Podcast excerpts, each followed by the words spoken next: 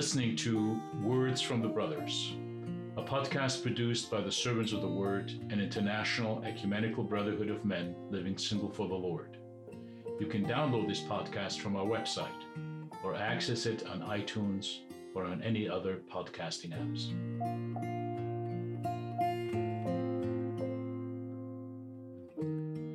Hello, everyone. Our passage today is from Genesis chapter 22, verses 1 to 18. Since it's a long passage, I'll only read from verses 9 to 18, but take time to read the whole passage by yourself. When they came to the place of which God had told him, Abraham built the altar there and laid the wood in order to bind his son, Isaac, and laid him on the altar on top of the wood. Then Abraham reached out his hand and took the knife to slaughter his son. But the angel of the Lord called to him from heaven and said, Abraham, Abraham. And he said, Here I am. He said, Do not lay your hand on the boy, or do anything to him. For now I know that you fear God, seeing you have not withheld your son, your only son, from me. And Abraham lifted up his eyes and looked, and behold, behind him was a ram, caught in the thicket by its horns. And Abraham went and took the ram and offered it up as a burnt offering instead of his son. So Abraham called the name of that place, The Lord will provide. As it is said to this day, On the mount of the Lord it shall be provided. And the angel of the Lord called to Abraham a second time from heaven and said, By myself I have sworn, declares the Lord, because you have done this and have not withheld your son, your only son.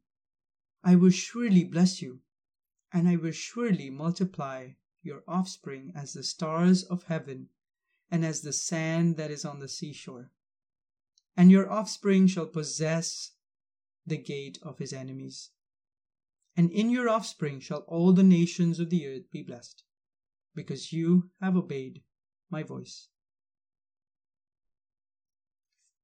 This is an incredible story of faith that Abraham shows to God.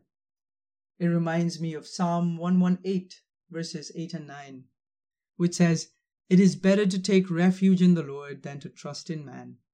It is better to take refuge in the Lord than to trust in princes.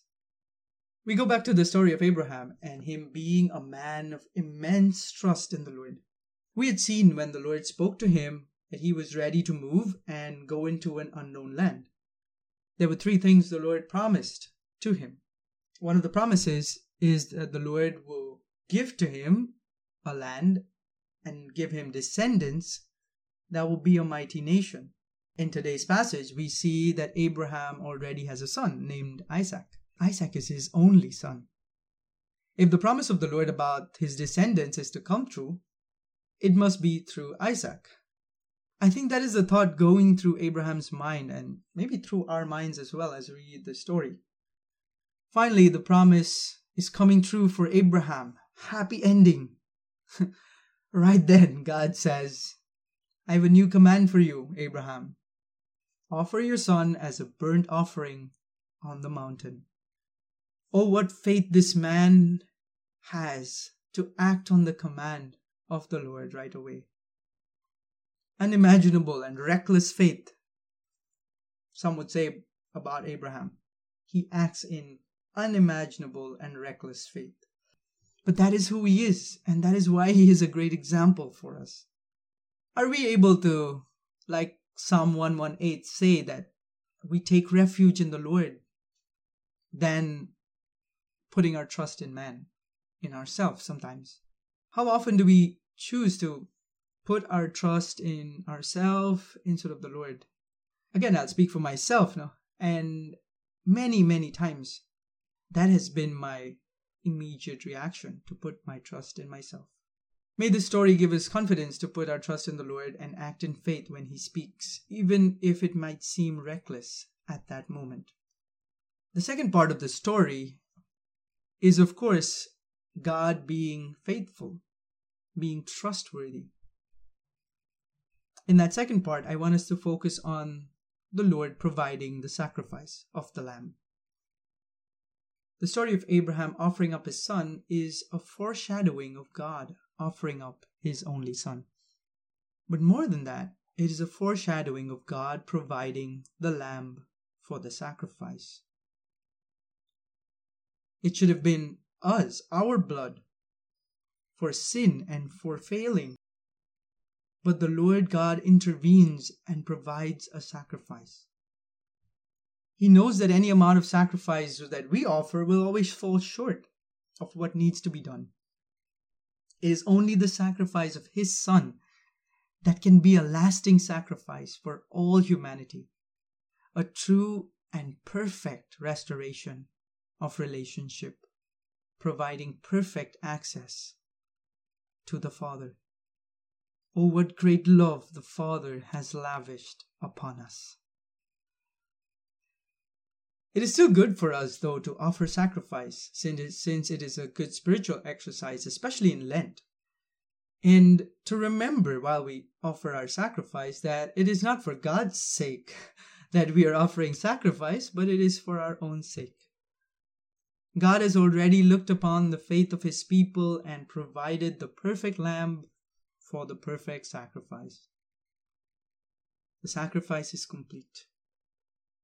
What we do is for our own sake.